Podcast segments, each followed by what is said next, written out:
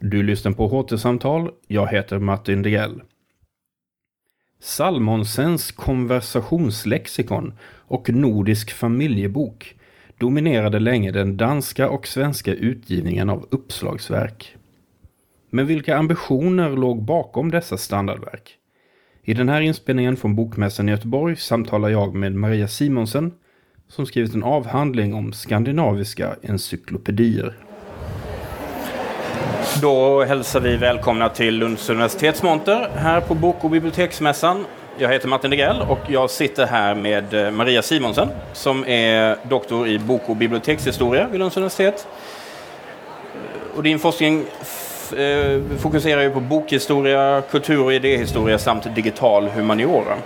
Och vi ska prata om den här boken som vi har här, som är din avhandling som eh, heter, och nu, nu kommer jag slakta det danska uttalet här, men den heter Den skandinaviska encyklopedi, utgivelse och ordformning av Nordisk familjebok och Salmonsens konversationslexikon. Jättefint, Tack. jättefint uttal. Eh, och det här är alltså en doktorsavhandling om två av Skandinaviens eh, mest tongivande uppslagsverk genom historien. Och då undrar jag ju naturligtvis, hur kommer man in på att skriva en avhandling om uppslagsverk? Ja, det gör man, eller i alla fall för mitt fall var det så att jag jobbade på antikvariat innan jag började på universitetet. Och där gick jag runt eh, där när jag var på jobb och undrade mig över de här enorma verken som stod på hyllorna och, och folk pratade om dem med så stor respekt och ärefullhet. Och så, så blev jag väldigt nyfiken på dem. Och, och sen fick jag chansen att, att jobba med dem. Så, eh, ja. För det är ju någonting, eh, eh, framförallt i antikvariat och så vidare när man kommer in, det är någonting mm. som alltid finns. Och för Många av oss naturligtvis har uppslagsverk av olika slag funnits i bokhyllorna hemma under uppväxten och så vidare. Mm. Um, och du skriver alltså och, eh, om skandinaviska encyklopedier i, i det här eh, fallet och då särskilt då om å ena sidan Nordisk familjebok som ju säkert många här i Sverige känner till och å andra sidan om Salmonsens konversationslexikon. Eh, för de som inte känner till Salmonsens så mycket, är det en, kan man säga att det är liksom den danska motsvarigheten till Nordisk familjebok? Har de samma status eller annan, mm. skiljer de sig på något sätt åt? Alltså, de har samma status kan man säga, men där var de skiljer sig åt, det är det att det är två helt olika typer av förläggare som har gjort de här verken. I Sverige där har man den här entreprenör, øh, lite, øh, man kan säga lite øh, berygtede forlæggertype Christian Emanuel Gernan, som fick låna pengar av kungen øh, till att ge ut det här verket och som var lite mer kaotisk typ. Øh, mens man i Danmark havde den her meget ordentlige forlægger, øh, Frederik Hostrup Schultz, som havde orden i sorgerne, havde kold på økonomien. Øh, så, øh, så det var øh, samme type af værk, men den blev givet ud af helt olika øh, forlæggertyper faktisk. Mm. Mm. Men är Salmonsens, har det samma typ av eh, så att säga, status i Danmark som på det sättet att man ser den i kanske inte nu längre, men man, man såg den i varenda hem och Fick den den typen av spridning så att säga? Den fick en väldigt, väldigt stor spridning, det gjorde den absolut, men den var ju, och det gäller också Nordisk familjebok, den var ju förbehållen för de människor som hade lite fler pengar än, øh, det, så det var inte för hela allmänheten på det, på det Nej. sättet. Nej. Nej. Mm. Och som du säger, arbetet med Nordisk familjebok, det påbörjades ju 1874 och det fullföljdes först 25 eh, år senare. Ja. Och eh, jag tyckte det, det, det har ett sånt fint eh, motto där när de började med den här. Vetande är makt och att den som varken äger kunskaper eller tillfälle att förvärva sådana ofta står vapenlös i livets strid. Ja. Det, är ganska, liksom, det är ganska stora ord och, och säger det någonting om ambitionen med mm, den här ja, typen av... Det gör det, men det säger igen också väldigt mycket om vad det är för en typ av förläggare som kan ut. En väldigt stor man med, med stora ambitioner. Ja. För när man vill ge ut ett uppslagsverk så, så øh, det är en enorm eh, uppgift, en enorm komplekst proces. Det er jo ikke bare en enstokkebuk, som denne her. Det, I faldet med Nordisk Familiebuks øh, andre udgave til eksempel, der er det jo 38 band, og det tager jo enormt mange år at, at, at samle stoffet og korrespondere med forfatterne øh, og, ja, og, og gøre hele den her produktion. Så det er, øh, det er et kæmpe arbejde. Ja. Ja. Men, och då undrar man ju vad det är som driver Ja. någon att ge ut. Är det, för det, det finns ju någon hybris över det nästan. Mm. Och samtidigt så undrar man ju vad, vad till exempel då han Gernandt eh, och de andra, var, de, eh, var han liksom medveten om att det här, kommer, det här är nästan ett omöjligt uppdrag? Mm. För även om det då tar 25 år, så när de 25 åren är, är, har kommit, då kanske man måste börja revidera liksom de som redan har kommit. Alltså det är ett omöjligt Ja. uppdrag. Hur mycket, hur mycket tror du det fanns ett medvetande kring det? Eller var det bara så här, nu ska vi, nu ska vi minsann göra detta? I faldet med Nordisk Familiebok, der var det så, at projektet det, det vækstede efterhand. Øh, I början så ville man give ud seks band.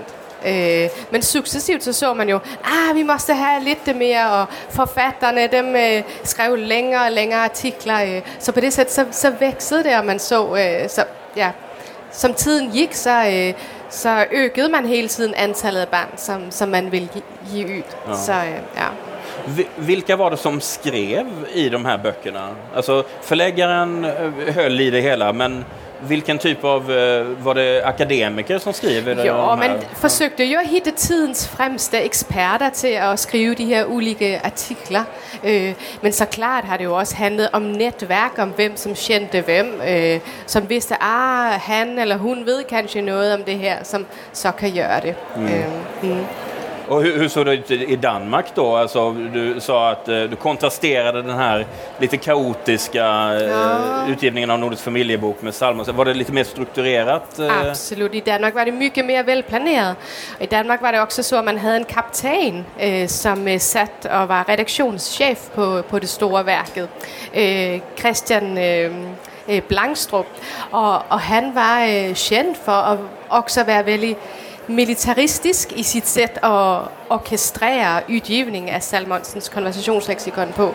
Øh, han var så bra på det, så han gav inte bara ut... Øh, eller han stod ikke kun for redaktionen af første udgaven, men også for, øh, for andre udgaven. Og det var øh, vældig struktureret og, og ordentligt faktisk, mm. øh, jævnført med det svenske projektet. Ja. Hur, eh, men hur, eh, hur gavs de här eh, volymerna ut? Hur ofta kom de? Hur Mm. köptes de? Fanns det någon form av prenumererade man på dem? Va, va, hur? Det gjorde man, Eh, och sen eh, kom de ju inte i inbundna band, som vi känner eh, Ugglan i dag. Kom i sådana små häften eh, varannan vecka. Eh, och det betyder jo også, man läste encyklopedin på ett helt annat sätt än vi gör i dag. I dag tænker man, det är helt oöverskådligt att börja med att läsa ett bind från, från for eksempel hele band 1. øh, Börja- börja med A, liksom. Men der får man det her lille hæfte på kanskje, øh, hvad skal vi sige, øh, 30 sider øh, hver anden vecka. Og der hinder man faktisk at læse alle artiklerne inden næste øh, hæfte kommer. Og Då får, då får det mer en karaktär av en eh, veckotidning eller Ja, det kan man säga. Det kan man säga, ja. Så mm, med all världens kunskap i. præcis, Ja. så man hinder at læse flere gange, og, og også kritisere kanskje en, øh, og, og korrespondere med forlaget om, hvad som er fel og hvad som er ret. Ja. Om vi pratar eh, storhetstiden för de här uppslagsverken. N- när, när inträffar de och, och vad är det som vad händer sedan? Efter Ja. när de har liksom nått sin topp? Eh, Ja. När inträffar den ungefär? Altså, jeg brygger at, øhm, at bruge det her udtrykket, som jeg kalder encyklopædiernes guldalder øh, på bror dansk. Øh, og det er den her tid fra ungefær sækelskiftet 1900 og frem til 50-tallet. Der øh, kommer ikke bare flere ulike udgaver af Nordisk Familiebok, men vældig mange andre øh, svenske og også danske øh, opslagsværker. Øh, så det brukar jeg kalla kalde den her guldperioden. Sen så øh, efter 50-tallet, så började det successivt at gå nedåt. Og øh, i øh, offentligheden, der känner man det her ønsken efter, at man vil have en ny stor uggla eller et nyt stort Salmonsen. Øh, men der er ikke rigtig nogen forlag, som våger at, at, at gøre de her enorme projekter. Så øh, det är faktiskt först øh, där på 80-talet, da svenskarna börjar med NE, øh, Nationalencyklopedin, att det kommer det här nya stora eh, nationella, kan man säga, projekt. Mm. Och sen naturligtvis kommer en, eh, en ytterligare ja. ny kris med, i och med internet naturligtvis. Och ja. nu befinner vi oss i Wikipedias eh, tidsålder. Mm. Hur, eh, hur mår uppslagsverken idag? Ja, det beror faktiskt på, om man pratar om Skandinavien så kan man beror det på allt efter vilket land man kollar på. För, för här i Sverige går det ju jättebra. Det fungerar gott för, øh, för øh, förlagsverksamheten bakom NE. I Danmark går det knappt så gott. För bara en månad sedan så øh, berättade Gyldendal att man vill lägga ner den stora danska encyklopedin på nätet. Och, äh, för det simpelthen är ekonomiskt för vanskligt. Äh, men att det i Norge också går väldigt bra. Och man har alltså hittat olika förrättningsmetoder till att köra de här äh, øh, store uppslagsprojekter, så øh, ja, med mer eller mindre succé. Mm. Men øh, hur det går för uppslagsverket idag, jag tycker faktiskt det går ganska bra. Alltså, øh, det, øh, vi har med, i och med Wikipedia så har vi väldigt fin adgang till, øh, till, øh, till det som tidigare många människor inte hade så mycket adgang till. Mm.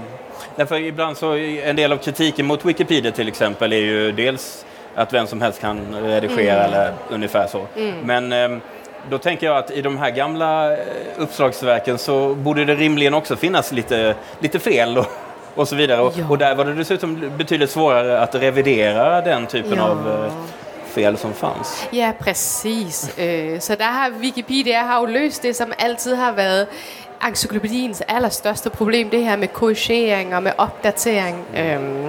Så ja. ja.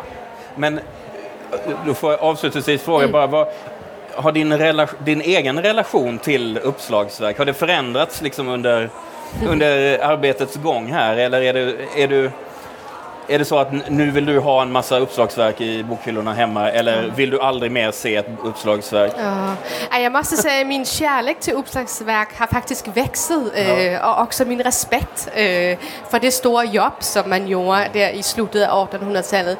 Hur det lyckades att få de här kämpeprojekten ut. Och så det med att, att de har fått den status att, att vi fortfarande faktiskt kan ha glädje och nöje av att konsultera dem även idag. För det är, det är bra kunskap som man hittar där mm. Ja. Mm. Eh, och boken eh, har vi här. Den heter alltså Den, encyk den skandinaviska encyklopedi ordgivelse och ordformning av Nordisk familjebok och Salmonsens konversationslexikon. Och eh, Maria Simonsen, tack så mycket för att du kom hit. Det var så lite. Mm.